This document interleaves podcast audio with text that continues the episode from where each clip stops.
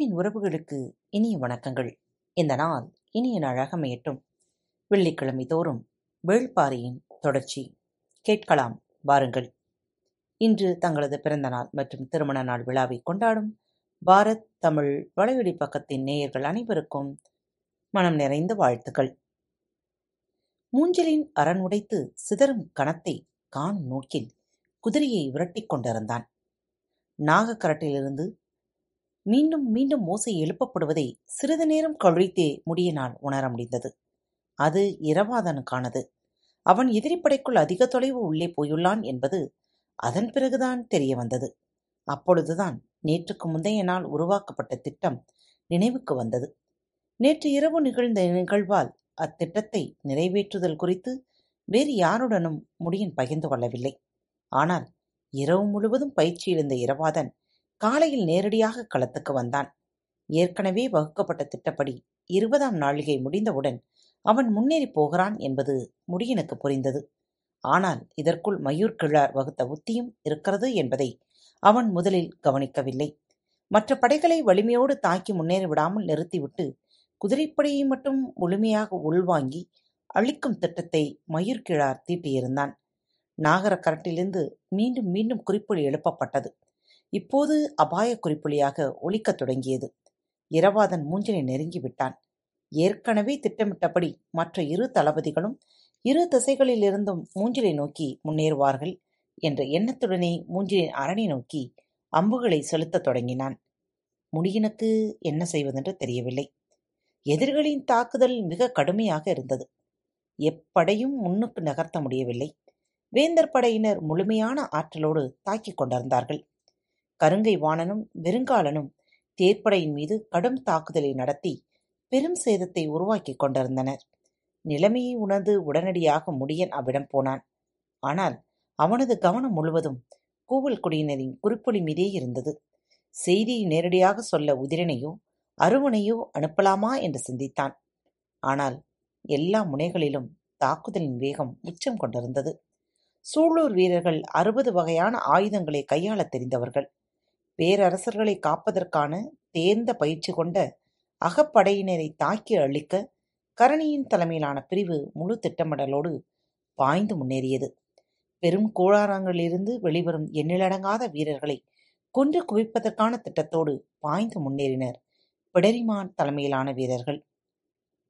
கருணியும் பிடரிமானும் வகுக்கப்பட்ட திட்டத்தின் அடிப்படையில் தாக்குதலை தொடுக்கின்றனரா என்று பார்ப்பது இரவாதனின் வேலையல்ல. அவனது ஒரே இலக்கு நீல நிறக்கும் கூடாரத்தை நோக்கி எதிர்களை கொன்றொழித்து முன்னேறுவது மட்டும்தான். மூன்று தலைமைகளை தெளிவான வகுக்கப்பட்ட திட்டத்தோடும் பரம்பினர் இப்போரில் இதுவரை பயன்படுத்தாத பல்வேறு விதமான ஆயுதங்களோடும் இரவாதனின் குதிரைப்படை மூஞ்சினை நோக்கி வந்தது. பகழி அம்புகளால் மூஞ்சினின் வெளிப்புற அரண் தகர்த்தெறியப்பட்டது. சங்கிலி தொடர்போல் அடுத்தடுத்து வந்து இடைவெளியை நிரப்பும் அவர்களின் மூன்றடுக்கு ஏற்பாடுகளை எல்லாம் இடியென தாக்கி நிலைகுலைச் செய்தனர். யாராலும் உடைக்கவோ உள்நுழையவோ முடியாது என்று சொல்லப்பட்ட மூஞ்சலின் வெளிப்புற அரணை குதிரையின் வேகத்தை குறைக்காமலே உடைத்து உள்நுழைந்தனர் சூழூர் வீரர்கள். ஒற்றை நுனியில் உடைத்து உள்நுழைந்தவர்கள் விசிறியைப் போல கனநேரத்தில் அரைவட்டமாக விரிந்தனர். வெளியில் இருக்கும் மொத்த குதிரைப்படையும் உள்ளே வந்து வட்டத்துக்குள் சேர்ந்த பின் அந்த வட்ட வடிவ படைப்பாக தன்னை மாற்றிக்கொண்டது. வட்டம் எல்லா திசைகளிலும் ஒரே நேரத்தில் விரியத் தொடங்கியது. கணக்கிலல்லாத அம்புகளும் ஈட்டிகளும் வெடித்து வெளிவர வட்டம் தன்னை பெரிதுபடுத்தபடியே இருந்தது. நாகக்கரட்டிலிருந்து மீண்டும் மீண்டும் கூவலொளி எழுப்பப்பட்டு இறுக்கிச் செடியின் ஒளிரும் குறிப்புகள் காட்டப்பட்டு கொண்டே இருந்தன. களத்தில் நின்ற பரம்பு தளபதிகள் அனைவரும் குறிப்புலியை கவனித்தனர். இடைவிடாத குறிப்புலி அனைவருக்கும் பதற்றத்தை உருவாக்கத் தொடங்கியது. நாகக்கரட்டின் மேலிருந்து வாரிக்கையின் காட்சியை தெளிவாக பார்த்தான். மூஞ்சலை உடைத்து இரவாதன் உள்நுழைந்து கொண்டிருந்தான். அன்று முடியின் கவலையோடு சொன்னது நினைவுக்கு வந்தது. இரவாதன் தாக்குதல் போரில் நிகரற்றவனாக இருக்கிறான். ஆனால் களத்தின் முழுமையை கவனித்து முன்னேறுவதில் குறைபாடு உள்ளவனாக இருக்கிறான். அது ஆபத்தை உருவாக்கிவிடும். காட்சியை பார்த்து கொண்டிருப்பதைத் தவிர வேறு எதையும் வாரிகையினால் செய்ய முடியவில்லை. குளவன் திட்டிலிருந்தும் இதே ஒளிக்குறிப்பு மீண்டும் மீண்டும் வருகிறது. என்ன செய்வதென்று புரிபடாமல் நின்றான் வாரிக்கையன் உதிரன் விண்டன் அருவன் முடியன் என யாரும் தங்களின் இடம் விட்டு நகர முடியாத நிலைக்கு உள்ளாகினர். வேந்தர் படை முழு வலிமையோடு இறங்கி வந்து மறித்து போரிட்டு கொண்டிருக்கிறது. மூஞ்சில் இருப்பதோ தட்டியங்காட்டின் வடமூலையில். மொத்த படையும் பிளந்து கொண்டு அந்த கடைசி பகுதிக்குப் போய் இரவாதவனுக்கு உதவுவது எப்படி என யாருக்கும் புரியவில்லை. கருங்கை வாணன் வேந்தர் படையின் தேர்ப்படை தளபதி வெறுங்காலனோடு இணைந்து வலிமை மிகுந்த தாக்குதலை தொடுத்துக் கொண்டிருந்தான். பரம்பு தளபதி விண்டனால் மட்டும் அதனை எதிர்கொள்ள முடியாது என்பதால் அவனுடன் முடியன் இணைந்து நின்றான். அப்படி இருந்தும் தாக்குதலின் வேகம் இணையற்றதாக இருந்தது. போர் சூழலில் என்ன முடிவெடுப்பதென்றே தெரியாத ஒரு கணத்தை முதன்முறையாக முடியன் சந்தித்தான். உணர்ச்சியின் படபடப்பு அவனை ஆக்கிரமிக்கத் தொடங்கியது. சட்டென ஒரு முடிவுக்கு வந்தான். இரவாதன் தன் மகன் என்ற உணர்வில் எந்த ஒரு முடிவையும் எடுத்துவிடக்கூடாது நடைபெற்றுக் கொண்டிருப்பது பெரும் போர். இதில் கணிப்புகளும் முக்திகளும் பிழைபடும் வாய்ப்புகளும் உண்டு.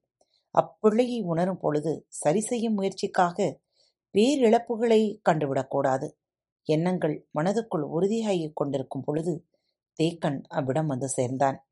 அதே நேரத்தில் எதிரில் நின்று போரிட்டுக் கொண்டிருந்த கருங்கை வாணனை நோக்கி விரைந்து வந்தார் மயூர் கிழார். இரண்டு பக்கமும் தலைமை தளபதிகளில் பதற்றத்தோடு இருந்தனர். முடியினை பார்த்து தேக்கன் சொன்னான் நாக கரட்டிலிருந்து மீண்டும் மீண்டும் குறிப்பொடி கேட்டுக்கொண்டே இருக்கிறது. இரவாதனின் படை தனித்துப் போய் மாட்டிக்கொள்ளக்கூடாது நீ உடனடியாக இவ்விடம் நீங்கி அவனோடு போய் சேர் என்றார்.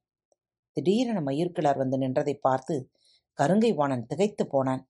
என்னவென்று கேட்பதற்குள் அவரே சொன்னார். எதிரிகளின் குதிரைப்படையை பின்புறமாக உள்ளிழுத்து சூழ்ந்து தாக்கி அழிப்பதற்கான உத்தியைத்தான் நாம் வகுத்தோம்.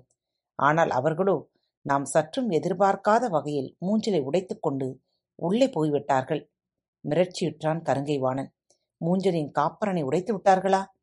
ஆமாம். அதனால்தான் நான் விரைந்து இங்கு வந்தேன். நீங்கள் உடனடியாக இவ்விடம் விட்டு மூஞ்சனை நோக்கி போக வேண்டும்.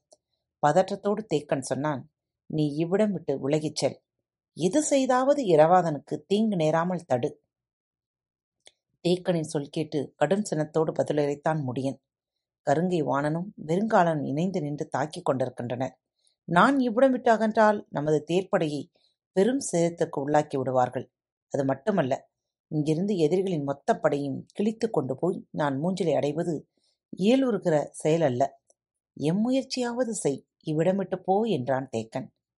எதிரி உன்னையும் என்னையும் குறிபார்த்துதான் தேர்ப்படையில் வந்து வலிமை கொண்ட தாக்குதலை நடத்துகிறான். நான் இவ்விடமிட்டு போனால் உன்னையோ விண்டனையோ இழப்பேன். அதே நேரம் மூஞ்சலையும் சென்றடைய மாட்டேன் என்று அம்பினை நானில் தொடுத்தபடியே கத்தினான் முடியன். மயிர்கிழாரின் சொல் கேட்டு பெரும் கோபத்தோடு கத்தினான் கருங்கை வாணன். நான் இவ்விடம் விட்டு இப்பொழுது அகன்றால் நான் தேர்ப்படையை முற்றிலும் இழக்க நேரிடும். எதிரிப்படையின் தலைமை தளபதி முடியனின் தாக்குதலை ஒரு பொழுது கூட வெறுங்காலனால் எதிர்கொள்ள முடியாது. குதிரைப்படையும் யானைப்படையையும் இழந்து நிற்கும் நாம் தேர்ப்படையையும் இழக்க நேரிடும். நான் இவ்விடம் விட்டு அகழ்வது அறிவீனம். அப்படியென்றால் இரவாதனை காப்பாற்ற முடியாதா? என கத்தினான் தேக்கன்.